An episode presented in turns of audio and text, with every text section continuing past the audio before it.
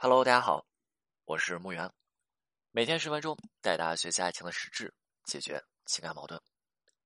今天我们来讲一下挽回和情感当中的感受啊。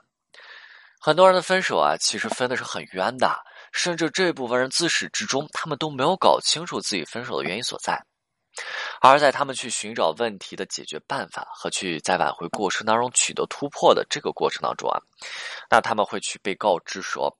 是因为他们自己对待自己的女朋友不足够的好，或者说一部分女生对待自己男朋友相处过程实在太作了，所以让对方根本是压根受不了他们了啊，从而失望离开了他们。那对于这些原因和这些理由，他们接受吗？分手理由他们接受吗？他们其实从心底是完全不接受的啊。但是现在他们是因为被分手的一方，所以他们对于这些问题是无从反驳。对吧？不认可，但是又没有什么办法，所以呢，我就照着去听。我不接受，但是我会去做啊。对于这部分人而言，他们真的是对待自己女朋友、对待自己男朋友不够好，所以说分手的嘛。我们来看一个实际的案例情况哈。有一位男生跟自己女朋友在一起有两年的时间，分手之后，女生给男生发了一段文字，啊，我们其中截取了几句话，我们来看一下哈。女生说。跟你在一起的时候，你给我买的东西都不贵，但是我一直都在用着。你给我买的口红二十块钱啊，十九块九，二十块钱。你给我买的护肤品更便宜。讲真话，这些东西我能一直用着，但是不代表我只配用那二十块钱的东西。我的意思是我跟你在一起的时候，无论什么样子我都可以接受，但是我一个人了，我过得比两个人更好，我不需要两个人在一起了。那大家去看一下啊这几句话是不是充斥着女生对男生的不满？对于男生对女生的付出的不认可，对吧？都不认同，甚至当大家去听到这几句话，大家内心的感受，哎呀，这男生对待自己女朋友太差了哦！你这对待自己女朋友，这个叫做太抠门了。化妆品、护肤品，你十几块钱的东西你怎么用？你毕竟这些东西直接涂抹在女生的皮肤上的。对吧？男生怕不怕说买到劣质产品，然后损伤到女生的皮肤，甚至说女生过敏呢？啊！但是男生呢，真的如同大家想的这般糟糕吗？啊！其实这在这里啊，跟大家先去普及一个对比一个概念，对比两个概念，对比两个概念。第一个叫做抠门啊，什么叫做抠门那还有一个叫做勤俭，什么叫做勤俭啊？勤俭和抠门是不一样的，希望说大家能够去有所区分。现在很多人区分不了这两个概念。什么叫做抠门抠门是对待别人的，对吗？就是别人问我要东西，我永远是抠着的，不给对方，这叫抠门对吧？什么是勤俭？勤俭也是永远是对待自己的。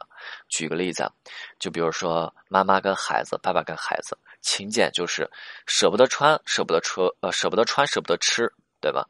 然后吃剩菜剩饭，然后剩下的钱节省出来的钱干嘛去了？供孩子上学去了，这个叫做勤俭。勤俭，什么叫做抠门对吧？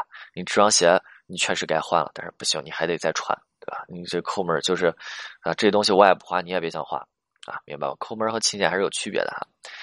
然后呢，我们再继续往下看哈啊，刚才话题，男生真的说如大家想的这么糟糕吗？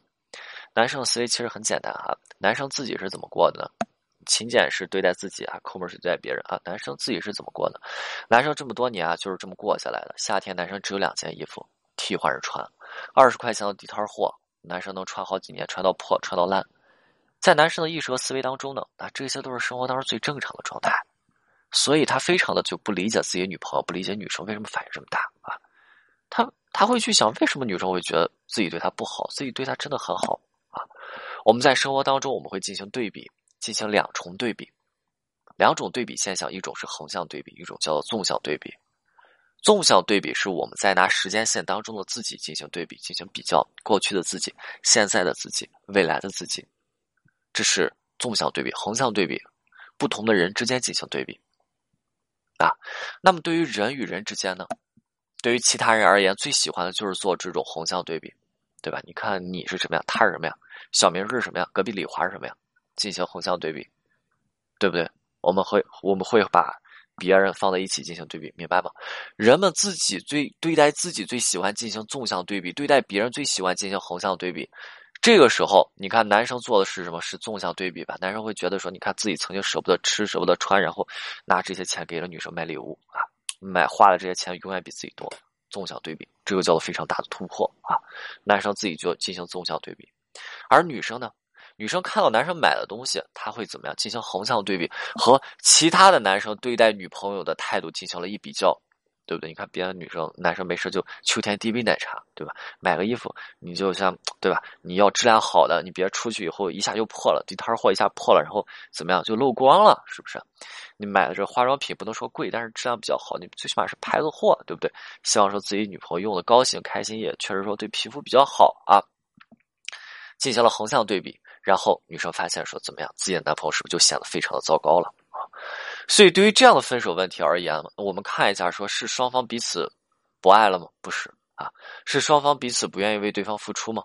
也不是，那是双方不用心吗？也不是，也不是啊，那只是在相处的过程当中呢，双方彼此爱与付出的模式是不对等的。就比如说，如果是男生这样，也找一个这样的女生，对不对等啊？很对等，女生能不能理解得了？能。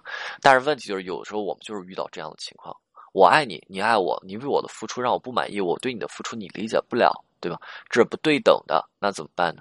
这就需要去磨合、契合、去沟通嘛。那挽回怎么做？这样的挽回其实蛮简单的，你只要合理化做得好，除了合理化，再辅以持续性的，能够满足，再满足满足对方的需求，对吧？既然对方是需要有对方这样的感受，需要有这样爱的模式，你稍微给对方一点，稍微给对方一点，对方能够理解你，表述清楚，做好合理化，然后再给对方一点，让对方能够看到你愿意去为对方去付出，能够看让对方看到你的这份心意啊。